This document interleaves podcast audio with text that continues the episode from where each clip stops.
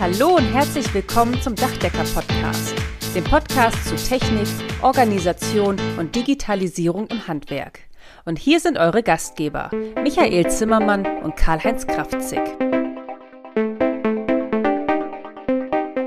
Hallo und herzlich willkommen zu unserem Dachdecker-Podcast. Was ich im Kollegenkreis immer wieder höre, ist die Aussage, wie sollen wir die Energiewende schaffen, wenn kein Material da ist. Etwas fehlt immer, entweder Module, Wechselrichter oder Speicher. Wenn es dumm läuft, sogar mehrere Bauteile auf einmal. Ich kann das nur bestätigen. Ist das bei dir genauso, Michael? Ja, genau. Also mit der Materialverknappung steigen auch gleichzeitig unsere Kundenanfragen. Also ich weiß ganz genau, was du meinst. Um hier aber etwas Licht ins Dunkel zu bringen, haben wir uns heute einen PV-Profi eingeladen, jemand, der uns auch ein paar Tipps und Tricks für den Umgang mit der Materialproblematik geben kann und der vielleicht auch ein paar positive Ausblicke für die Zukunft hat. Unser heutiger Gast ist Jan-Paul Dahm, Geschäftsführer der Firma EWS GmbH und Co. KG aus Hannewitt. Lieber Paul, stell dich doch bitte mal unseren Zuhörern kurz vor. Sehr gerne. Hallo erstmal auch von meiner Seite. Sehr schön, hier dabei zu sein. Das ist meine erste Podcast-Erfahrung. Ich muss auch gleich am Anfang vielleicht klarstellen, ich bin dann nicht tatsächlich der Geschäftsführer der Firma EWS, sondern das ist mein Vater, Kai Lippert, der das Unternehmen vor 37 Jahren gegründet hat, damals als Ein-Mann-All-in-One-Unternehmen. Also er hat die Waren importiert und tatsächlich auch selbst auf dem Dach installiert. Inzwischen sind wir ein reiner Großhandel und bewegen natürlich ganz andere Mengen als damals. Ich selbst bin in der Branche groß geworden, also tatsächlich auf dem Firmengelände aufgewachsen. Ich habe mir als Kind aus den Modulkartons Höhlen und Häuser gebaut, habe 2 technische Studiengänge absolviert und nebenbei immer in der Firma gearbeitet, mal als Staplerfahrer und mal in der Projektierung und bin jetzt seit 4 Jahren so in der Position der Ausbildung zum Geschäftsführer sozusagen. Also wir planen die Übergabe in den nächsten Jahren.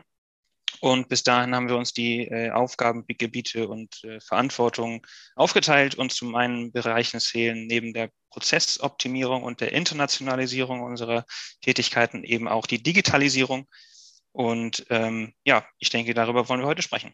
Genau, über Prozessoptimierung und Digitalisierung. Das ist ein sehr gutes und auch sehr wichtiges Stichwort. Also den jetzigen PV-Manager im Dachdeckerhandwerk müsste eigentlich ja die Firma EWS bekannt vorkommen, zumindest das Tool Quickplan. Also das stelle ich regelmäßig im Rahmen des PV-Managers vor und wir machen dann gemeinsam mit den Kursteilnehmern eine Anlageauslegung, eine Wirtschaftlichkeitsberechnung und so eine Kostenschätzung als ersten Lösungsvorschlag für unsere Kunden. Und das geht wirklich mit dem Tool innerhalb weniger Minuten. Die Teilnehmer sind da immer ganz begeistert und das setze ich auch bei uns im Unternehmen ein. Und ja, über das Tool bin ich auch ehrlich gesagt auf euer Unternehmen aufmerksam geworden. Wirklich über Zufall. Da habe ich mal über YouTube, jemand gesehen, der hat das Tool in höchsten Tönen gelobt. Und dann dachte ich, oh, das muss ich mir auch mal angucken. Und dachte ich, sowas in dieser Form habe ich die ganze Zeit gesucht, wo man wirklich innerhalb von kürzester Zeit eine Anlage auslegen kann. Ja, und man kann auch daraus ein Angebot, ja, zumindest mal einen Lösungsvorschlag für den Kunden bauen an, ohne dass man da jetzt einen Riesenaufwand betreiben muss. Ja, das ist also was uns momentan auch absolut hilft. Also wenn es um das Thema Digitalisierung, wenn es um das Thema Prozessoptimierung geht, dass wir da wirklich auch ja mit wenigen Klicks, mit wenigen Handgriffen einfach mal was für unsere Endkunden zaubern können. Also darüber möchte ich mich heute oder wir uns heute mit dir unterhalten, ja, wie ihr uns dabei auch weiterhin unterstützen könnt, auch gerade jetzt im Hinblick auf das, was uns alle ein bisschen umtreibt. Das ist der Fachkräftemangel oder der Fachkräftebedarf. Ich gehe mal davon aus, dass euch das genauso betrifft wie eure Kunden, oder? Weil ich könnte mir durchaus vorstellen, dass das auch so ja der Auslöser für dieses Tool war, dass ihr euch da selbst auch ein bisschen entlastet, oder? Wie sehe ich das? Absolut. Fachkräftemangel ist auf jeden Fall ein großes Problem und Entlastung muss nicht nur bei uns passieren, sondern auch bei bei unseren Kunden und bei unseren Handwerkspartnern.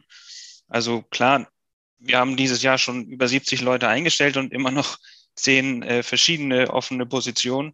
Und es ist sehr schwer, Fachkräfte zu finden, aber vor allem merken wir eben, dass unsere Handwerkspartner nicht hinterherkommen, dem Anfragensturm Herr zu werden. Und das heißt, in der Richtung muss dringend Abhilfe geschaffen werden, mehr Effizienz geschaffen werden. Ich glaube, ein kleines Licht am Ende des Tunnels Fachkräftemangel ist das Prinzip von Angebot und Nachfrage. Also die Nachfrage ist aktuell wahnsinnig hoch, viel höher als das Angebot. Dadurch steigen natürlich die Margen. Man kann bessere Gehälter zahlen und hoffentlich dann schnell mehr Fachkräfte akquirieren. Und das macht ja jetzt Photovoltaik auch zu einem spannenden Spielfeld, zum Beispiel für das Dachdeckerhandwerk. Also einfach und sehr lukrativ. Von daher, ich glaube, es gibt aus dieser Krise zwei Wege. Das eine ist, neue Fachkräfte ausbilden. Und da bin ich euch beiden echt dankbar. Ist eine tolle Initiative, freue ich mich sehr drüber. Sehr professionell. Und das andere ist, wie Sie sagen, Effizienzsteigerung, und zwar in allen Bereichen der Photovoltaik. Und da haben wir eben in der Digitalisierung jetzt unseren Weg gefunden, auch schon sehr lange. Wir haben verschiedene Tools für verschiedene Lebenssituationen geschaffen. Also wir helfen unseren Partnern sowohl bei der Kundenakquise mit einem Online-Tool, wir helfen bei der Anfragenbearbeitung, bei der Vorqualifizierung der Kundenanfragen, bei der Anlagenplanung, Quickplan hatten Sie schon erwähnt, bei der Kalkulation der Angebote und jetzt neuerdings auch bei der Materialbeschaffung. Also auch dafür haben wir jetzt einen extra Profi-Shop entwickelt, der eben dabei hilft, diesen Materialengpass Herr zu werden. Und ja, am Ende sind wir immer noch im Großhandel. Das heißt, wir liefern das Ganze dann zum richtigen Termin auf die Baustelle. Und so stellt man sich die Arbeitsteilung vor. Jetzt geht es darum, das an Mann zu bringen. Also irgendwie hat man ja das Gefühl, das reißt alles nicht ab. Mit Corona kam das Problem ja zum ersten Mal so richtig hoch, was Materialverfügbarkeit angeht. Und mit dem Krieg und der daraus resultierenden Energiekrise hat sich das Gesamte natürlich nochmal so richtig zugespitzt. Wobei gerade im PV-Bereich muss man sagen, dass die PV-Branche ja schon immer mit Materialengpässen am Markt zu kämpfen hatte. Selbst in der Hochsubventionszeit in den 2000er Jahren. Nun ist es aber gefühlt noch viel, viel schlimmer geworden. Wie siehst du das, Paul? Und kannst du uns ein bisschen Hoffnung machen, dass es in absehbarer Zeit vielleicht besser wird? Und wie gehen vor allem neue, junge Betriebe mit dieser ganzen Situation um, die noch nicht so lange am Markt sind und auch über wenig Erfahrung verfügen? Ich hole mal ein bisschen aus zum Hintergrund des Materialmangels. Wir haben die tolle Situation, Politik und Gesellschaft ziehen endlich an einem Strang und wir haben echt starken Rückenwind für die PV-Branche aus der breiten Masse. Leider ist es so, dass andere Länder, die den Bedarf und die Notwendigkeit der Energiewende etwas schneller erkannt haben oder zumindest beherzter an die Umsetzung rangehen. Und das heißt, die großen Konzerne, die jetzt unsere Lieferanten und Hersteller sind, die können in anderen Ländern höhere Margen fahren, weil da zum Beispiel andere Förderbedingungen herrschen. Und das ist ein Problem. Das andere Problem ist, dass die Herstellung der Grundkomponenten, also ich sag mal Chips, eben zum Großteil in Asien stattfindet und dass die asiatische Politik so ist, dass eben hauptsächlich auch asiatische Weiterverarbeiter zuerst beliefert werden. Und das heißt, es ist so, dass fast alle europäischen Hersteller von zum Beispiel Wechselrichtern über Chipmangel klagen. Irgendwas fehlt immer. Und das heißt, im Gegensatz zu der Hochsubventionszeit der 2000er Jahre, wie Sie sie angesprochen haben, haben wir nicht nur einen grundsätzlichen Materialmangel, sondern wir haben darüber hinaus überhaupt keine Planungssicherheit mehr, weil selbst die Hersteller nicht wissen, wann sie das nächste Mal mit Chips beliefert werden. So, das ist mal die Grundsituation. Und jetzt haben Sie gefragt, kann ich Hoffnung machen? Ich muss sagen, in Bezug auf den Chipmangel wäre das reine Spekulation. In Bezug auf die Planungssicherheit glaube ich schon, dass wir da uns dran gewöhnen können. Also in allen Schritten der Wertschöpfungskette können wir unseren Weg finden, damit umzugehen. Und wir haben unseren mit unserem neuen Online-Shop gefunden. Und da ist es so, dass wir jetzt also die Verfügbarkeit von Waren anzeigen können, auf den Tag genau, auf die Anzahl von Produkten genau 6 Monate im Voraus. Und das heißt, wenn jemand in unseren Shop geht, dann wird er erstmal überall Nullen sehen, aber er wird auch sehen, von sehr viel Ware kommen. Und wenn ich früh genug plane, dann kann ich mir die Ware jetzt sichern und kann damit meine Baustellen sozusagen rechtzeitig und auch belastbar planen.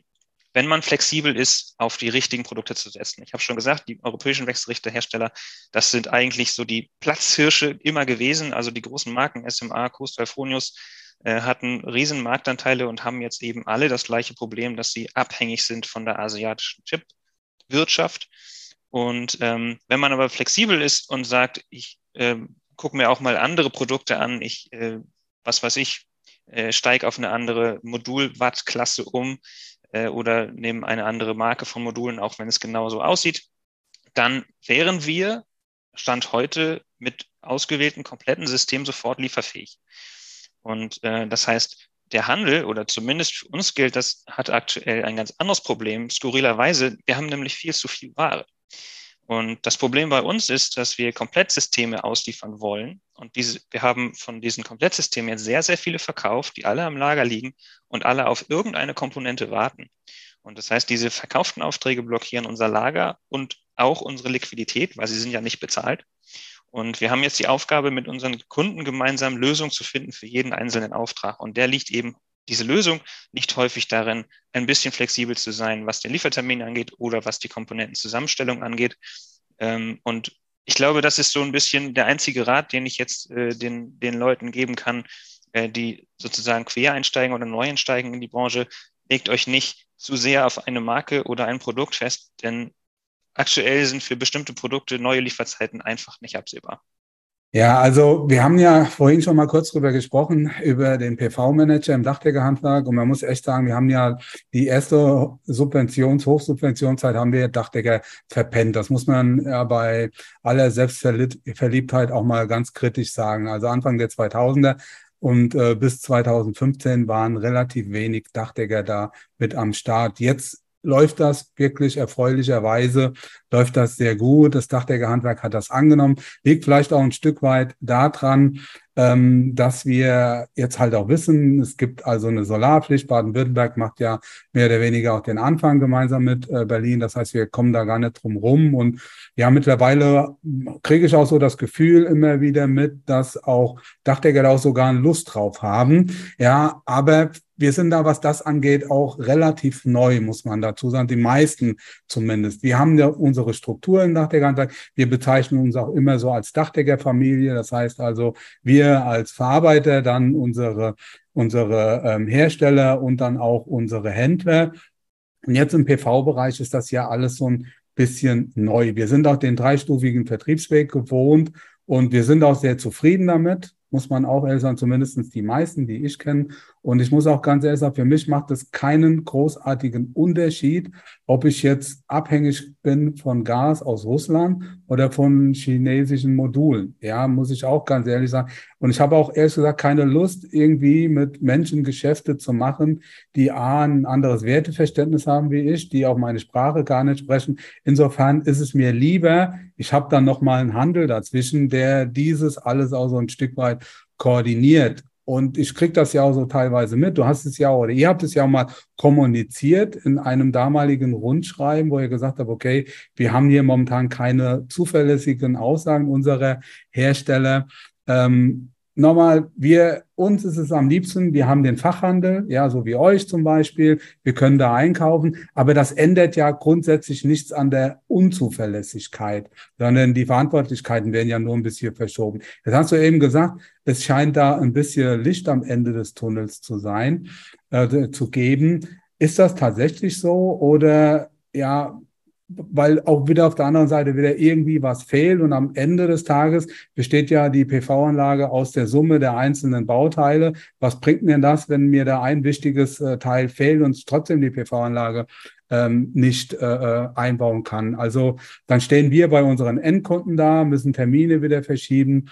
Also wie siehst du das, was die Planungssicherheit angeht? Du hast ja schon mal so ein bisschen angedeutet, man muss auch offen sein, auch systemoffen und sich nicht unbedingt so auf einen Hersteller fixieren. Das ist schwierig, ja, auch für den einen oder anderen Kunden, weil der sich vielleicht irgendwas ausgeguckt hat oder von irgendjemandem einen Tipp bekommen hat und will dann das unbedingt. Also wie gehen wir da am besten vor? Ja, Planungssicherheit, das dürfte das Wort des Jahres in der Branche werden. Tatsächlich ist es so, wir kriegen natürlich mit, wie sehr unsere Handwerkspartner darunter leiden, wenn wir mal wieder was verschieben müssen.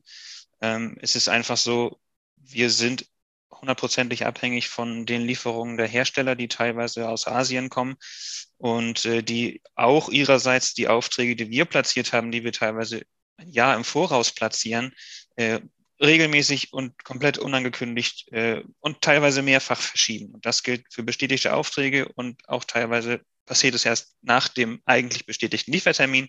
Es ist aktuell wahnsinnig schwer. Und natürlich können wir als Großhandel einiges davon abpuffern. Wir haben eben eine gewisse Lagerkapazität, wir haben einen gewissen Pool an Aufträgen, wo wir versuchen können, das hin und her zu switchen.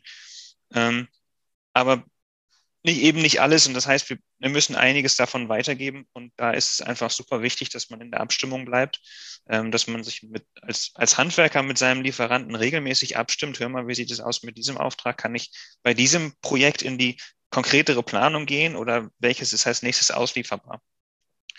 Und zum Glück ist es so, dass sich der Materialengpass zumindest bei uns aktuell auf die Wechselrichter beschränkt. Das heißt, die installations- oder arbeitsintensiven Warengruppen wie Module und die Unterkonstruktion, das Montagesystem sind im Grunde kein Problem. Da wären wir lieferfähig. Und da sind wir auch relativ flexibel und spontan. Das heißt, wenn es so ist, ich weiß, ein Projekt muss früh geplant werden, dann muss ein Gerüst geordert werden, man muss Absprachen mit dem Endkunden treffen. Wenn der Zeitpunkt da ist und der Wechselrichter aus welchen Gründen auch immer ist noch nicht da, können wir ohne Probleme eine Teillieferung möglich machen und schon mal das Material direkt auf die Baustelle liefern, was sowieso immer zuerst gebraucht wird. Und wenn es dann so ist, dass der Wechselrichter da ist, dann liefern wir den hinterher, auch kostenlos. Und das heißt, es ist ganz wichtig, diese Abstimmung, und es ist ganz wichtig, mit dem Lieferanten in Kontakt zu bleiben. Und da auch mal ein Tipp oder wie heißt das, ein bisschen Insiderwissen, passt alle auf, dass ihr nicht Lieferanten sucht, die bei ihrem Vertrieb auf Spekulationen setzen. Denn das tun Hersteller. Also die asiatischen Hersteller spekulieren teilweise mit den Aufträgen, die wir dort platzieren. Und es ist sehr schwer, das zu erkennen und weiterzugeben. Also das, was wir in unserem Shop anzeigen, ist mit bestem Wissen und Gewissen. Selbst da müssen wir manchmal Anpassungen vornehmen. Und am Ende ist der Installateur immer der Leidtragende. Deswegen haben wir für uns jetzt die Konsequenz daraus gezogen, wir verkaufen und bieten nur noch an, was auch tatsächlich uns bestätigt wurde und nach unserem Erfahrungswert auch tatsächlich belastbar ist. Das ist nicht furchtbar viel, aber es ist genug. Und das heißt, wir können alles bedienen. Wir können Planungssicherheit so gut es möglich machen und ansonsten müssen wir in Kommunikation bleiben. Das geht aktuell nicht anders. Also ist ja schon ein bisschen gruselig, ne? Wenn wir uns vorstellen, vor 2 Jahren oder 2,5 Jahren waren wir noch in Zeiten, wo man eigentlich zuverlässig bestellen konnte und dann auch zuverlässig geliefert wurde. Und jetzt geht eigentlich gar nichts mehr richtig. Ja? Wenn ich mir so anhöre, was du sagst, ja, wir können liefern, es ist vielleicht nicht alles von dem Hersteller, den man gern hätte, oder man muss auf andere Produkte ausweichen oder kriegt vielleicht nicht das, was man gerne hätte, sondern muss halt ein Modul nehmen, was vielleicht sonst nicht geplant war.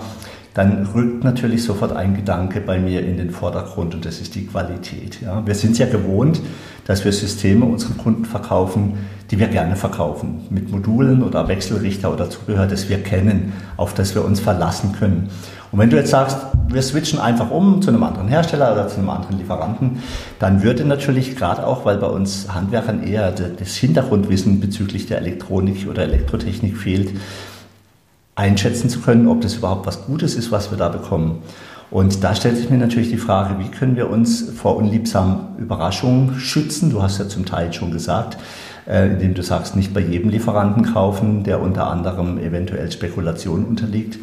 Aber heute hat man so ein bisschen das Gefühl, jeder will irgendwie seinen Mist raushauen. Ja? Und wenn man dann so in der Not ist und das unbedingt haben möchte, ist natürlich vielleicht die Gefahr groß, dass man sagt, okay, ich kaufe halt einfach, was jetzt da ist. Wie könnt ihr eure Kunden dabei unterstützen? Also es ist schwierig, Qualitätsstandards festzulegen, denn Qualität lässt sich nicht in Richtlinien festlegen oder so. Ich glaube, es ist so, es gibt ein paar harte Fakten, die kann man hinterfragen, und dazu gehört zum Beispiel bei jedem Produkt ein vernünftiges Servicekonzept, also deutschsprachige Ansprechpartner zum Beispiel und ein vernünftiges Austauschkonzept. Sowas Anbieter, die minderwertige Ware zu guten Preisen anbieten und das meistens als Direktangebot an den Installateur, hat es schon immer gegeben. Sie haben jetzt natürlich etwas bessere Chancen, wo es Materialknappheit gibt, aber wir können doch feststellen, dass diese Situation uns als Handel, also als Distributor in die Karten spielt. Denn es ist schon so, der deutsche Markt ist ein relativ konservativer Markt und nicht ohne Grund waren bis vor kurzem die absoluten Platzhirsche eben alles deutsche oder sagen wir mal westeuropäische Hersteller wie SMA und Kostal und Fronius. Und es ist nicht so einfach, einen deutschen Installateur von einem Produkt aus Asien zu überzeugen. Und das ist bei uns auch so und man muss seinen Qualitätsansprüchen treu bleiben. Aber wir haben zum Glück rechtzeitig den Materialengpass und das Problem, das daraus entstehen wird, erkannt und auch rechtzeitig uns auf die Suche gemacht, mit den Verhandlungen angefangen, so gut es geht, unsere Qualitätsansprüche durchgesetzt in Verträgen und auch dabei bei anderen Herstellern mitzuhelfen, zum Beispiel bei dem Aufbau einer Servicestruktur. Und lange Rede, kurzer Sinn, ich würde jedem raten, bei der Wahl seines Lieferanten darauf zu achten, dass es jemand ist, der einen guten Ruf zu verlieren hat. Denn Neueinsteiger gibt es viele. Es gibt viele, die jetzt ihr Glück versuchen. Aber wenn ein Händler zum Beispiel, der Wert eben auf langfristige Partnerschaft setzt, der viele tausend Stammkunden hat und echt keine Lust hat, die zu verlieren, der wird sich gut überlegen, mit dem er zusammenarbeitet. Und das kann ich zumindest für uns mit bestem Gewissen behaupten. Ja, ich meine, aber Not macht ja am Ende des Tages auch so ein Stück weit erfinderisch. Also wir haben ja die Materialproblematik ja überall im Handwerk auch, ja, nicht nur im Handwerk, sondern generell Lieferketten sind gestört und so weiter. Wir haben das zum Beispiel auch im Ziegelbereich oder auch bei Abdichtungen. Da ist es für uns Dachdecker, weil das ja auch unser Job ist, unser Brot- und Buttergeschäft sozusagen, relativ einfach, wenn wir merken, okay, der kann nicht liefern, da gibt es momentan Probleme, dann wissen wir, auf was wir ausweichen können, ohne dass wir da möglicherweise Qualitätsprobleme bekommen. Das ist aber jetzt hier in diesem für uns teilweise relativ neuen Markt so nicht überschaubar. Kannst du uns da so ein bisschen die Angst vornehmen, dass du sagst, so wie man es eigentlich auch bei Autos mittlerweile sagt, es gibt keine schlechten Autos mehr. Alles, was mittlerweile verkauft wird, das hat einigermaßen vernünftigen Standard. Kann man davon ausgehen, alles, was ich über euch kaufe, ja, das ist geprüft, das hat einen gewissen Standard und da müssen wir keine Angst haben, dass irgendwie, ja, keine Ahnung, dass der Wechselrichter von der Wand abraucht oder so, weil die irgendwie die Lötplatine in Hinterhofgaragen in China mit kleinen Kindern produziert werden. Hat das alles einen gewissen Standard? Ist das tatsächlich so? Also Standard, wie gesagt, ist ein bisschen schwer, weil man ihn nicht niederschreiben kann. Ich fand das Beispiel mit den Autos irgendwie ganz treffend und da gibt es das klare Gegenbeispiel in der PV-Welt, denn bei Photovoltaikmodulen, ich erinnere mich ganz genau, als ich angefangen habe, meinen Bekannten zu erzählen, dass ich in der PV-Branche arbeite, hieß es immer, oh Gott, da habt ihr bestimmt Probleme immer mit den Asiaten, die jetzt in den Markt rücken. Und es ist wirklich 4 Jahre später überhaupt kein Thema mehr, wo ein Modul herkommt, weil jeder weiß, die besten und hochwertigsten Module kommen aus Asien und keiner kann da mithalten, was die an Technik und an Know-how und an Kapazität, Produktionskapazität an den Tag legen. Und ich habe das Gefühl, dass das jetzt durch den Materialmangel ganz schnell bei Wechselrichtern auch so kommen wird, wenn eben mehr und mehr Kunden das mal versuchen und dann keine schlechten Erfahrungen machen. Ich kann nichts garantieren, aber ich kann sagen, wer bei uns kauft, der wird auch mit uns die Probleme lösen können. Und das ist beim Direktbezug natürlich nicht so. Wir haben jetzt gerade eine neue Marke ins Portfolio aufgenommen, eine asiatische Marke, die Firma Solis. Und da haben wir eben genau die Standards angesetzt wie immer. Und da gibt es ein Servicekonzept, da gibt es deutsche Ansprechpartner, da gibt es belastbare Liefertermine. Und die Qualität der Produkte ist in Ordnung. Die Preise sind natürlich hammermäßig. Und jetzt haben wir sozusagen das Risiko übernommen in diesem Fall. Wir nehmen dich auf jeden Fall beim Wort. Das ist schon mal sehr beruhigend. Also ich finde das Thema ja echt hochspannend und ich muss ganz ehrlich sagen, ich mache das jetzt auch schon ein paar Jahre. Wir waren ja so auch am Anfang schon dabei. In der Hochsubventionszeit haben wir auch PV-Anlagen installiert. Ich fand, das war auch sehr lukrativ. Damals gab es auch immer Vorkasse, muss ich dazu sagen. Da hat aber auch so eine Anlage ruckzuck mal 5.000 Euro pro Kilowatt Peak gekostet. Da warst du bei 10 Kilowatt Peak bei 50.000 Euro. Damals hat es Dach irgendwie noch 20 gekostet. Heute hat sich die Welt ja komplett umgedreht. Wenn ich manchmal vorbeifahre und sehe dann so etwas ältere Anlagen, die wir gebaut haben, da wird es mir ganz komisch. Da haben wir ja alles zugeknallt, ja. Nochmal ein Modul quergelegt vom Fenster, ja. Und wenn da keine 10%ige Umsatzrendite rauskam, mindestens, dann war die Anlage, hat sie nichts getaucht und so. Das ist ja jetzt ganz anders. Also heute ist ja eine PV-Anlage ein Stück der Anlagentechnik. Die wenigsten kommen auch heute zu uns und sagen, ich will irgendwie eine Wirtschaftlichkeitsberechnung, sondern die Kunden wollen einfach ein Stück weit Sicherheit, wollen sich unabhängiger machen. Für uns Dachdecker ist das auch, finde ich, sehr, sehr spannend. Auf einmal ist Elektromobilität und Sektorenkopplung auf einmal ein Thema. Hätte nie gedacht, dass ich mich als Dachdecker mal irgendwann über Elektroautos und Wallboxen unterhalte, aber das machen wir jetzt und ich finde es gut, es gefällt mir. Es gehört mit zum Beratungsgespräch dazu, aber wir sind da bei weitem noch nicht am Ende, auch was juristisch, technisch alles so geht. Aber ich merke halt auch, die Kunden sind auch informiert, also und auch nicht so knapp. Internet macht ja so ziemlich alles möglich und wie können wir da von euch Unterstützung bekommen, auch im Bereich der Beratung, dass wir da auch tatsächlich als Experten auftreten und nicht irgendwie von so einem halbwissenden Kunden so ein bisschen in die Ecke gedrängt werden? Ich mag das auch. Ich habe das durch Zufall festgestellt, wenn ich mit Quickplan eine Anlage auslege und ich mache dann auch das Auto mit rein, also die Elektromobilität, dann wird das auf einmal noch wirtschaftlicher. Also das macht auch furchtbar viel Spaß. Was habt ihr da noch für Unterstützung oder wie siehst du das da generell, was das angeht? Bietet ihr da auch Seminare und sowas an oder Lehrgänge oder arbeitet ihr da mit Herstellern zusammen? Ja, also ist wie du sagst, das wird immer komplexer und umfangreicher und zeitaufwendiger, aber es macht auch wirklich mehr Spaß. Und zwar nicht nur als Händler und auch nicht nur als Installateur, sondern vor allem für den Endkunden wird es irgendwie interessanter, wenn man auch seinen Smart Home mit anschließen kann und wenn man vor allem auch natürlich irgendwann sein Elektroauto mit anschließen kann. Also ich befürworte das und unterstütze das, dass die Sektorenkopplung den Einzug findet in die PV-Welt. Und es wird komplexer, aber man muss ja sagen, vor allem in der Projektierung und in der Installation nicht ganz so schlimm. Also die Beratung und die Projektierung, glaube ich, sind aktuell am meisten beeinflusst durch die Sektorenkopplung. Denn man muss ja, wie du sagst, dem Kunden auch irgendwie ebenbürtig sein und alles verständlich und überzeugend erklären und darstellen, der sein Wissen wahrscheinlich irgendwo auf YouTube gesammelt hat. Aber das ist eben genau das perfekte Spielfeld sozusagen für digitale Werkzeuge. Also du hattest Quickplan selber erwähnt. Dort kann man auch Batteriespeicher, E-Mobilität, Lastmanagement, Wärmepumpen, alles mit berücksichtigen. Und Quickplan ist eben ein Tool, mit dem man Endkundenangebote so aufbereiten kann, entweder mit dem Kunden oder ohne den Kunden. Und man hat am Ende eine Dokumentation, in der alles wirklich, ja, für Laien erklärt wird und da gehören eben diese Sektorenkopplungsbausteine mit dazu. All das kann da komplett mit simuliert werden und so kann man dem Kunden dann auch eine Anlage schmackhaft machen, die nicht sofort wirtschaftlich ist. Also ich bin der Meinung, wir sollten ruhig die Dächer voll machen, auch wenn dann die Rentabilität vielleicht ein oder zwei Prozentpunkte sinkt.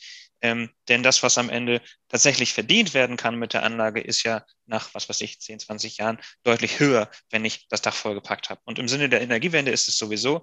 Also ruhig dem Kunden die Anlage so anbieten, dass das Dach voll ist. Das sieht auch besser aus. Und wenn man ein Elektroauto hat, kann man den Strom auch gut gebrauchen. Und die Wärmepumpe kommt ja auch noch dazu, ja. Genau, bei dem einen oder anderen kommt auch noch die Wärmepumpe dazu. Und wie gesagt, all das kann man eben auch tatsächlich vor Ort beim Kunden, mit dem Kunden in Quickplan sozusagen einmal durchspielen und kann sagen, was würde es denn bedeuten, wenn du jetzt noch ein Elektroauto kaufst? Und dann kann man sagen, wie würde sich das verändern, wenn du ein großes oder ein kleines Elektroauto kaufst, wenn du damit viel oder wenig fährst und so. Und damit sind wir direkt in meinem Lieblingsthema Digitalisierung. Wir müssen jetzt aber unbedingt mal noch ein paar Sachen besprechen, ja. Ihr habt jetzt so locker flockig mal mehrfach Sektorenkopplung in den Raum geschmissen. Also Paul, da kannst du vielleicht gleich mal noch kurz erklären, was eine Sektorenkopplung ist. Dann würde mich mal noch interessieren als zweite Frage, ich weiß, man soll ja nicht mehrere Fragen stellen, ich mache es aber trotzdem, verkauft ihr nur an Endkunden oder auch Business to Business an andere Lieferanten? Also das würde mich mal noch interessieren. Und dann sag doch etwas mehr zu Quickplan, das haben wir jetzt auch schon mehrfach erwähnt. Quickplan, Michael hat es mir gezeigt, ich weiß es natürlich, deswegen ist es eine leicht rhetorische Frage, aber erklär doch mal unseren Zuhörern, was ist denn Quickplan? Wie funktioniert es online? Muss man da irgendwas installieren? Also sag mal kurz, was eine Sektorenkopplung ist und ob ihr nur Business to Business oder Business to Endkunde macht und geht dann mal doch ein bisschen mehr auf Quickplan noch ein. Gern. Sektorenkopplung ist einfach erklärt. Früher hat man die Sektoren unterschieden zum Beispiel zwischen Strom und Wärme und Mobilität. Das waren Sektoren und jetzt mit der Einführung von Wärmepumpen und mit der Einführung von Elektroautos verschwimmen eben die Grenzen, weil am Ende Elektrizität in alle anderen Sektoren mit reinspielt und das nennt man dann Sektorenkopplung und das spielt uns sehr in die Hände. Zur Frage, ob wir Endkundengeschäft machen, also aus unserer Sicht Endkunden sind die Kunden unserer Kunden, also die Hausbesitzer, die Bauherren sozusagen und mit denen haben wir absolut nichts zu tun. Wie gesagt, wir kommen aus einer Zeit, wo wir das selber gemacht haben, aber als wir gesehen haben, es gibt Installateure auf dem Markt, aber niemanden, der sie beliefern kann, haben wir eben komplett umgestellt. Wir sind ein reiner Großhandel, beliefern ausschließlich Business, also wir machen ausschließlich Business to Business und verstehen uns da auch, mag abgedroschen klingen, aber als Partner des Handwerks, also wir würden niemals die Kunden unserer Kunden beliefern, ganz im Gegenteil. Wir haben natürlich viele Anfragen, gerade hier aus dem Norden, wo wir herkommen, und die werden dann so weitervermittelt, dass wir wissen, A, der Endkunde wird so behandelt, wie wir es uns wünschen und B, der Kunde hat einen guten Auftrag an Land gezogen und wird natürlich dann auch entsprechend von uns beliefert und so weiter. Lieblingsfrage Quickplan. Erzähle ich natürlich gerne was von und ich freue mich auch, dass das schon so den Einzug in euer Programm gefunden hat. Quickplan ist ein Tool, das wir ursprünglich mal aufgebaut haben zur Kommunikation zwischen unseren Kunden, also den Handwerkern, und deren Kunden, also den Hausbesitzern. Und deswegen ist auch Quickplan von vorne bis hinten so aufgebaut, dass es wirklich für jeden verständlich ist. Und in Quickplan kann man also wie in den meisten Planungstools mal anfangen damit, dass man sich seine Dachfläche zeichnet über Google Maps. Man kann dann alles Mögliche festlegen, was für ein Lastprofil habe ich, was für einen Stromverbrauch habe ich, was für eine Unterkonstruktion habe ich. Also man kann sehr tief ins Detail gehen, man kann aber auch nach 3 Eingaben, also ich brauche nur die Adresse und die Dachausrichtung, kann man eine grobe Schätzung dessen bekommen, was eine PV-Anlage für dieses Objekt bedeutet. Also wie wirtschaftlich ist es, wie teuer ist es, wie viel Unabhängigkeit kann ich damit erreichen. Das wird alles grafisch schon auf der ersten Seite dargestellt. Und dann ist Quickplan so aufgebaut, dass man Schritt für Schritt weiter ins Detail gehen kann, bis man irgendwann soweit ist, aus dieser erstmal fiktiven Planung ein tatsächliches Angebot zu machen. Und das heißt, aus dem erstmal fiktiv belegten Dach werden dann Produkte, da werden konkrete Module, wir geben eine Empfehlung, was für einen Wechselrichter dazu passt. Wir stellen das komplette System zusammen und am Ende bekommt man einen Preis für den Bezug. Und mit dieser Komponentenliste und dem Bezugspreis kann man auch direkt in Quickplan, das ist ein eingebautes Tool, das dann QuickCalc heißt, zur Kalkulation des Endkundenangebots, da kann man dann seine Marge eintragen, man kann seine Zusatzkosten, was weiß ich, für Anfahrt und für Zusatzmaterial und für Installation mit eintragen und kann dann ein Endkundenangebot erstellen, in dem auch die Wirtschaftlichkeit des Endkunden berücksichtigt ist, in dem eine Ertragsberechnung drin ist, in dem am Ende eine sehr umfangreiche und, wie wir finden, überzeugende Dokumentation von allem, was dargestellt ist, mitgeliefert wird, inklusive Datenblätter von den Produkten und so weiter. Also Quickplan ist ein Tool, das angefangen hat als Kommunikationsplattform. Es ist inzwischen ein volles Planungstool. Und damit es diesen Zweck der Kommunikationsplattform weiter erfüllt, haben wir eine Möglichkeit geschaffen, dass sich die Installateure Quickplan selber auf die eigene Homepage einbauen können. Also wie gesagt, Quickplan ist so aufgebaut, dass es für jeden Endkunden verständlich ist, dass jeder sich da durchklicken kann und er verstehen kann, was bedeutet eigentlich PV für mich, lohnt sich PV für mich. Und das heißt, mit wirklich ein paar Klicks, das habe sogar ich verstanden, kann man sich Quickplan auf der eigenen Homepage einbauen. Natürlich dann ohne Preise, natürlich dann ohne konkrete Produkte, aber trotzdem mit den Ergebnissen, mit der Wirtschaftlichkeit und mit der Empfehlung, lohnt sich PV für dich oder nicht, lohnt sich PV erst mit dem Elektroauto oder nicht. Und natürlich mit der Möglichkeit, am Ende dann eine Anfrage an den Installateur zu schicken oder nur die Kontaktdaten oder um Rückruf zu bitten oder was auch immer. Das heißt, diese Kommunikationsfunktion über Quickplan ist weiterhin gegeben und die findet statt zwischen dem Installateur und dem Endkunden. Und wenn daraus irgendwann ein Auftrag wird, dann kann es mit einem Klick an uns geschickt werden und wir sorgen dafür, dass die Ware auch da ist. Also ich kann das mal bestätigen, kann das vielleicht sogar noch ein Stück weit ergänzen. Ich habe mir damals auch deine Videos angeguckt, als ich bevor ich es erstmal benutzt habe. Also jeder, der dann auf eure Seite geht, der sieht dann auch den lieben Paul, wenn er Quickplan erklärt. Und ich habe es also auch verstanden. Es ist relativ einfach und muss aber dazu sagen, ich hatte jetzt nochmal ein Intensivtraining von deinem Mitarbeiter, von Hani Fischer, an dieser Stelle nochmal vielen lieben Dank. Ja, das haben wir dann abends gemacht, als ich auch beim PV-Manager war. Ich weiß noch, ich war in Berlin im Hotel und da hat er mir das abends nochmal eine 1,5 Stunden erklärt und ich muss sagen, das war dann sehr tief und vor allen Dingen auch eine ganz andere Philosophie, die ich so gar nicht auf dem Schirm hatte. Und zwar, ich habe das auch jetzt eingebettet bei mir auf der Webseite. Also der Kunde kann sich das selbst konfigurieren. Ich habe da Preise hinterlegt für die verschiedenen Anlagengröße. Das ist schon mal ganz gut. Ja, der Kunde kriegt da schon mal so einen ersten Indikator. Also für mich dann so ein Blödmannsfilter. Also jemand, der denkt, der kriegt da irgendwie für 900 €, ja, die Anlage fertig installiert, dann soll er zu Ikea gehen. Also die sind wir da schon mal los. Ja, dann guckt er bei eBay Kleinanzeigen, wer so montiert, da sind wir raus aus der Nummer. Aber was sehr interessant war, ja, was der Hani Fischer mir erzählt hat, und zwar in der Kundenberatung das Tool nutzen. Und zwar gemeinsam mit dem Kunden durchgehen. Und das hatte ich ehrlich gesagt so gar nicht auf dem Schirm, zu sagen, okay, wir gehen jetzt, weil das ist ja auch integriert über Google Earth, schauen uns das Gebäude an. Ja, und dann belegen wir das Dach direkt mit dem Modul. Und dann können wir sagen, am Fenster, 1 dazu, 1 raus und so weiter. Und dann gehen wir weiter und sagen, wie sieht's aus, Elektromobilität, wie sieht's aus mit einer Wärmepumpe und wie wollen wir die Anlage, wollen wir sie kaufen, finanzieren, Eigenanteil und. Das fand ich hochspannend. Und das kann ich sowohl bei dem Kunden zu Hause machen, ja, mit meinem Tablet oder mit einem Notebook, oder ich kann das bei mir im Büro machen oder was halt mittlerweile auch sehr gut geht, dass wir das online machen, wenn wir uns im Zoom-Meeting oder sowas treffen. Das ist jetzt hier auch meine erste Bitte an die Kolleginnen und Kollegen da draußen. Bitte, bitte nicht auf erstes Anfordern rausfahren. Kunde ruft an, komm mal vorbei, ich will ein Angebot für eine PV-Anlage. Schaut euch das erstmal an. Geht über Google Earth oder noch besser, geht in Quickplan.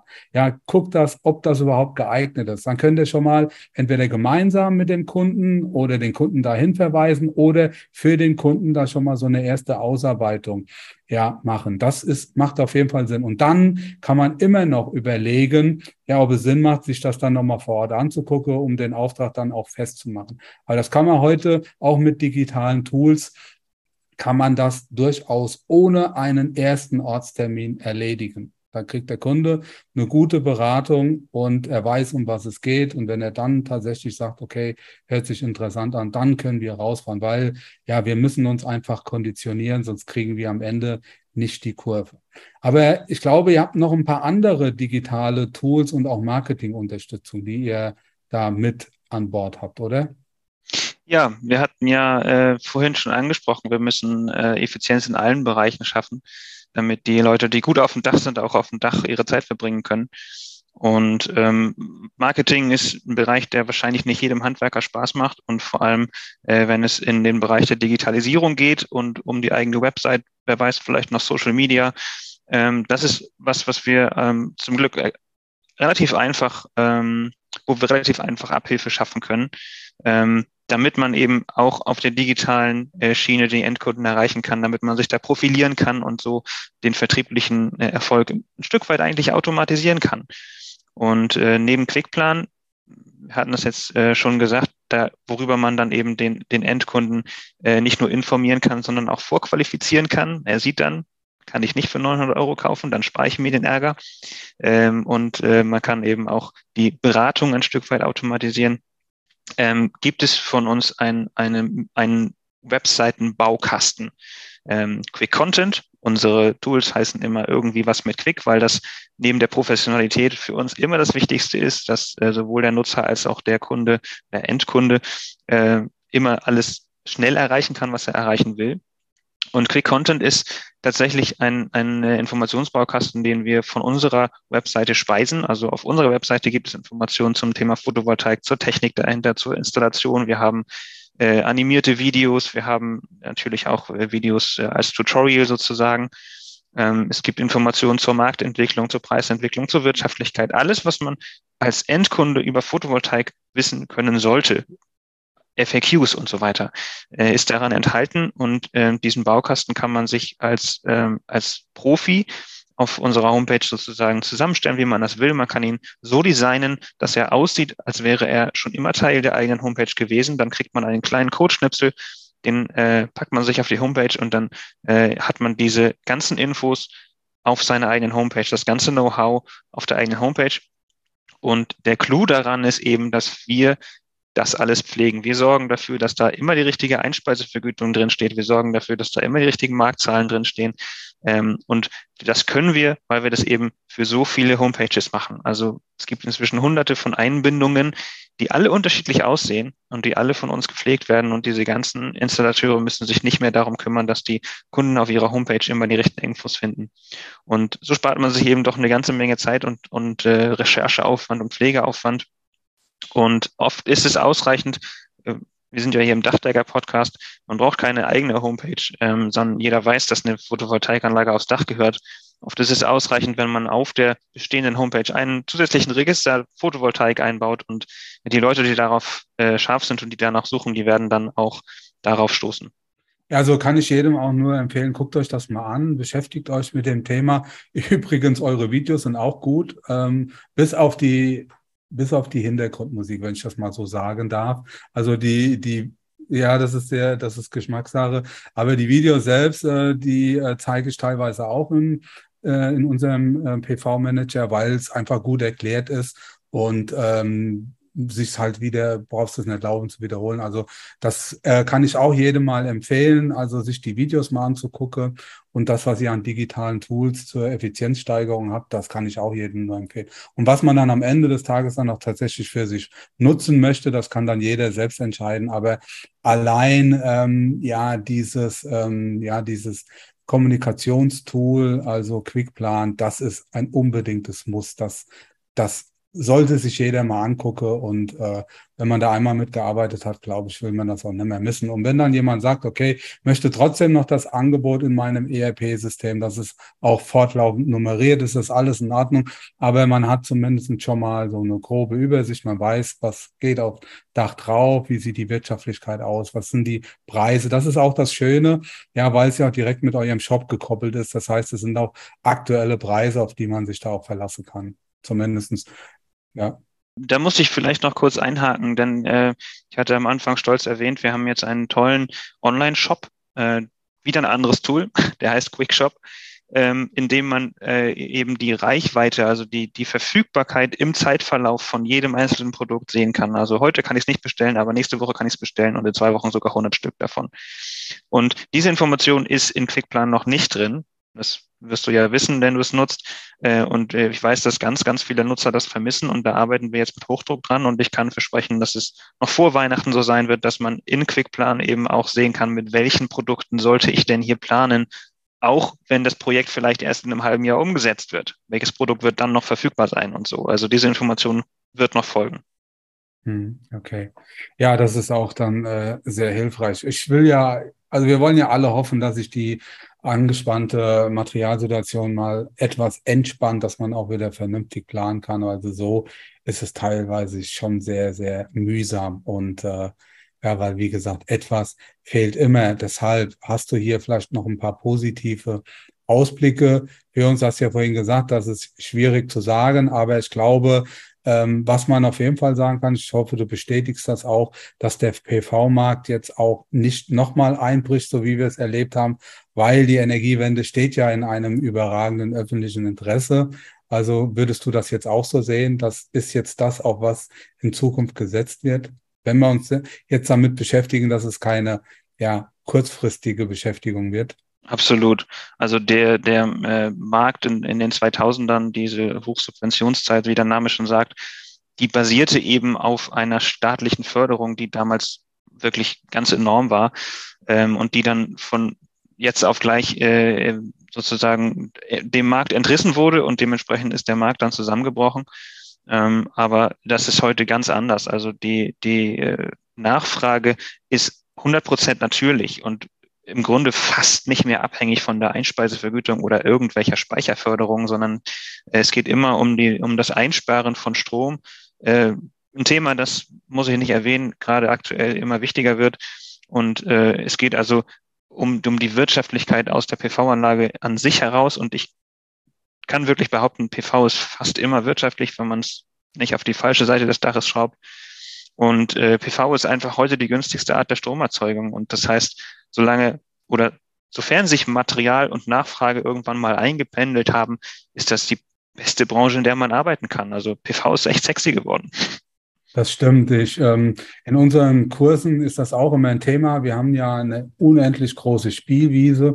Wir haben zum einen die Bestandsdächer, das sind auch mittlerweile die meisten. Da kommen auch die meisten Anfragen her. Dann haben wir das Thema Neubau, wo im Prinzip beim neuen Gebäude auch bei dem Dach direkt schon die PV-Anlage mitgeplant wird. Und dann haben wir das Thema Dachsanierung. Da sage ich immer, das ist so die Hauptspielwiese des Dachdeckerhandwerks, weil da sind wir unter uns. Da sind keine anderen Gewerke, keine Solateure und so weiter unterwegs, sondern da ist der Dachdecker der erste Ansprechpartner. Aber was ja noch mit dazu kommt, da haben wir uns auch im Vorfeld so ein bisschen ausgetauscht, das sind die bestehenden Anlage, die wir vor 20 Jahren installiert haben, damals noch mit relativ wenig Wattzahl bei den Modulen, die werden ja jetzt auch irgendwann mal erneuert. Auch da kannst du da was dazu sagen, was dann auch zum Beispiel die Verträge angeht, Einspeisevergütung, muss man das anmelden? Wie sieht sowas in der technischen Umsetzung aus? Also die Anlagen, die vor 20 Jahren gebaut wurden, das waren ja zu 99% Volleinspeiseanlagen, die also gar nicht auf Eigenverbrauch des Stroms gesetzt haben, sondern immer auf diese Einspeisevergütung, die damals noch 10-mal so hoch war oder so. Und das heißt, wenn man jetzt diese Anlagen nochmal anfasst, weil sie aus dem EEG fallen, weil die 20 Jahre Förderung vorbei sind, dann meistens deshalb, weil man sie umbauen will, weil man eben heute keine so hohe EEG-Förderung mehr bekommt. Und das heißt, dieses sogenannte Repowering beschränkt sich meistens darauf, dass man den Wechselrichter so umbaut und den Anschluss so umstellt, dass man den Strom selber verbrauchen kann und dann eben den eigenen Strombezug reduzieren kann. Das ist ein Aufgabenfeld, das gerade erst zum Thema wird, aber wer die steilen Zubaukurven von vor 20 Jahren kennt, weiß, was da auf uns zukommt. Das ist eine richtige Masse an Arbeit, die da auf uns zukommt. Und es ist ja, muss man sagen, eine Arbeit, die sich hauptsächlich im Elektrikerhandwerk niederschlagen wird, also nicht direkt das Dachdeckerhandwerk betrifft. Aber es bindet natürlich Kapazitäten bei den Elektrikern und bei den Solateuren und schafft wieder mehr Bedarf für Leute, die auf dem Dach die neuen Anlagen installieren. Also die Nachfrage und die Zunahme der Nachfrage ist ungebrochen, und das nicht nur in Deutschland. Was für uns auch ein ganz wichtiges Thema ist, gerade so auch im Bereich der Dachsanierung, das sind integrierte Indachlösungen. Weil wir da auch sehr oft ein statisches Problem haben, wenn wir neue Dacheindeckungen mit drauf machen, dann mit einer Wärmedämmung, und das Dach ist vielleicht statisch so ein bisschen am Limit, nochmal zusätzlich 20 Kilo für eine Aufdachanlage. Da ist so mein Favorit, die dachintegrierte PV-Anlage, wo das Modul die Eindeckung ersetzt oder ob es ein Solarziegel ist, was auch immer jetzt momentan schon vorhanden ist, aber was mit Sicherheit auch noch neu auf den Markt kommt. Habt ihr uns da auch auf dem Schirm jetzt, ihr als Handel oder die Solarbranche, oder wie sieht das aus? Also das Thema BIPV, würde ich sagen, ist in Deutschland noch nicht im Mainstream angekommen. Also es ist eindeutig eine Nische. Das ist im Ausland anders. Also wenn ich in Holland unterwegs bin zum Beispiel, da ist es ein relativ großer Anteil von dachintegrierten Anlagen. Das liegt einfach daran, dass das Interesse an PV in Deutschland eben doch sehr wirtschaftlichkeitsgetrieben ist. Und diese Mainstream-Anlagen, also Aufdachanlagen, sind einfach immer noch die wirtschaftlichsten und die günstigsten. Und in Ländern, wo es aber eher so ein Prestige-Ding ist, ich habe PV und ich bin grün, da ist Indach natürlich ein Riesenthema und eine tolle Alternative. Dazu kommt aber, dass in Deutschland eben, naja, wir sind in Deutschland, es gibt Vorgaben und das ist auch gut so. Und der normale Solateur hat bisher die Finger von integrierter Photovoltaik, BIPV, wie man es nennt, gelassen. Denn es ist normalerweise nicht Teil des Geschäfts, auch Verantwortung für die Dachhaut zu übernehmen. Der Solateur ist, was weiß ich, vielleicht gelernter Elektriker oder so, aber vielleicht nicht immer Dachdecker. Das heißt, mit dem Einstieg der Dachdecker in die PV-Branche, und daran arbeiten wir ja jetzt zusammen, könnte dieses Dilemma gelöst werden. Und ich kann mir vorstellen, dass BIPV dann ein Thema wird. Und dann will ich total gerne teilhaben daran. Wir haben jetzt aktuell noch keine Lösung für integrierte Photovoltaikanlagen in unserem Portfolio, aber wir sind offen dafür, wenn der Markt sich öffnet und wenn es Hersteller gibt, die eben auch dann mit den Modulherstellern zusammenarbeiten. Also so ein System zur Einbindung des Moduls auf das Dach muss ja auch immer von dem Modulhersteller zertifiziert werden, damit dann, wenn ein Schaden entsteht, auch irgendwie der Installateur nicht am Ende der Leidtragende ist. Und ja, wenn das soweit ist, ich bin gern dabei. Ich habe aber das Gefühl, aktuell ist es noch kein Trend. Ja, aber wie gesagt, wir steigen da ja ein und so eine PV-Anlage muss ja nicht nur funktional, sie kann ja auch durchaus hübsch aussehen. Und da sind die dachintegrierten PV-Anlagen mit Sicherheit einer aufgeständerten Anlage ein Stück weit voraus. Also wir haben ja gerade immer so, kannst du dich noch erinnern an unsere ersten Dachdecker-Podcast, als wir gesagt haben, wenn der Dachdecker-Podcast eine gute Fee wäre, dann könnt ihr euch was wünschen, habt ihr 3 Wünsche frei.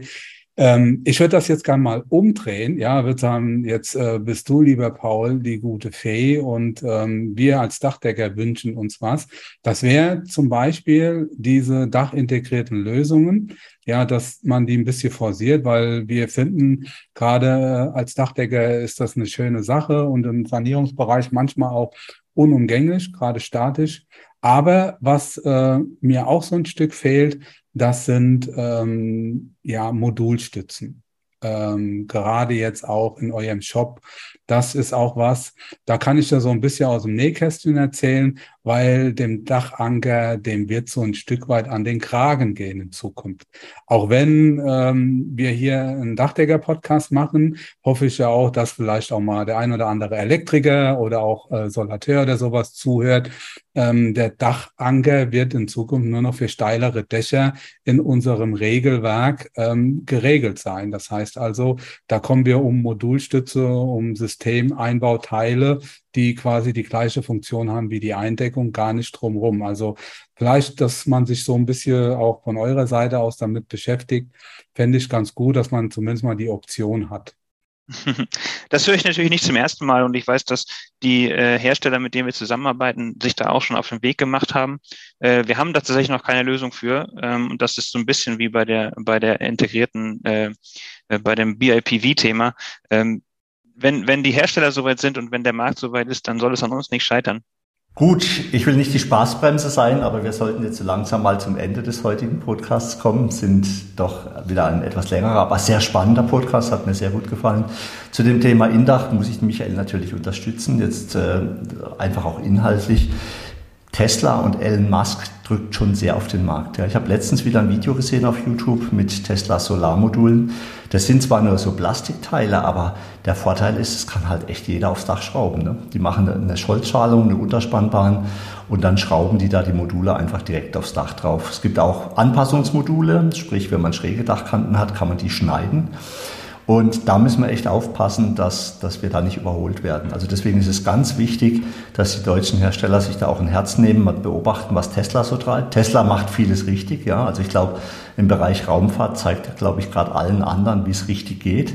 Und ich würde mich nicht wundern, wenn Tesla auch richtig Vollgas gibt, was Solaranlagen angeht. Mit den Autos kommt er ja quasi so durch die Hintertür. Ja? Jeder ist irgendwie scharf drauf, jetzt sich einen Tesla zu kaufen. Dann ist natürlich die nächste Frage, wie mache ich das mit der Wallbox und wo kommt der Strom her? Und wenn dann jemand sagt, Tesla bietet alles aus einer Hand, das wird grenzwertig. Was ich natürlich bei der Gelegenheit auch sagen muss, Michael hat ja gesagt, es hören ja vielleicht nicht nur Dachdecker zu, Arbeitssicherheit. Ne? Ich habe es 2000 schon gesehen beim ersten Solarboom. Da klettern halt Leute auf dem Dach ohne Gerüst, ohne Anseilschutz und knallen das Zeug aufs Dach. Das ist nicht gut. Ja? Also ich kann wirklich nur allen Beteiligten raten, achtet auf Arbeitssicherheit. Und die zweite Geschichte, da läuft dann Michael immer zur Hochform auf als Sachverständiger. Überlegt einfach, wie ihr was aufs Dach schraubt und was für Schäden entstehen können. Bei uns wurde hier ja auch mal vor ein paar Jahren ein Stadtteil neu gebaut. Da wurden abartige Konstruktionen auf Blechdächer geschraubt, ohne Sinn und Verstand. Das führt halt einfach zu Wahnsinnsschäden. Also auch das wäre mir wichtig. Was euch angeht, es hört sich abartig cool an. Ich kenne es ja noch nicht so. Michael schwärmt mir nur immer vor. Ich glaube, das muss ich mir jetzt auch mal genauer anschauen, was ihr da so treibt. Und ich empfehle das auch allen anderen. Wir werden natürlich wie immer alle Infos in den Shownotes verlinken. Was mir super gefallen hat, das war natürlich diese Quick, dass bei euch überall Quick auftaucht. Ja, ich bin ja so ein kleiner iPad-Only-Fan und na, das Dirty hast du jetzt ins Rennen gebracht, da halte ich mich raus, ja. Je oller, desto doller, wird jetzt einer sagen, der zuhört. Nein, Quick, für mich ist ja, Paul, so ein Maßstab für Effizienz ist ja Mausklick bis zur fertigen Aufgabe, ja. Ich krieg ja komplett, ich muss mich ja komplett erbrechen, wenn ich alte Software sehe, mit der ich erstmal 120 Mausklicks und Maskeneingaben habe, bis ich mal bis zum fertigen Angebot bekomme. Und da hat mir natürlich super gefallen, was du gesagt hast, 2-3 Klicks und du hast im Prinzip schon eine erste Übersicht. So muss einfach Software heute sein. Es kann einfach nicht sein, dass wir unsere Zeit im Büro mit schlechter Software verdummen. Das Einbinden finde ich cool, dass man eure Software-Tools in die eigene Homepage einbinden kann. Hier muss ich jetzt als Landesinnungsmeister für Baden-Württemberg natürlich ein bisschen Werbung machen, ja. Liebe Kollegen in Baden-Württemberg, bitte bindet unsere Werbekampagne, oben ist das neue vorn, zur Lehrlingswerbung in eure Homepage ein. Das geht auch ganz einfach mit einem HTML-Code und genauso liegen auch alle PR-Meldungen des Landesverbandes Baden-Württembergs als HTML-Code zur Verfügung.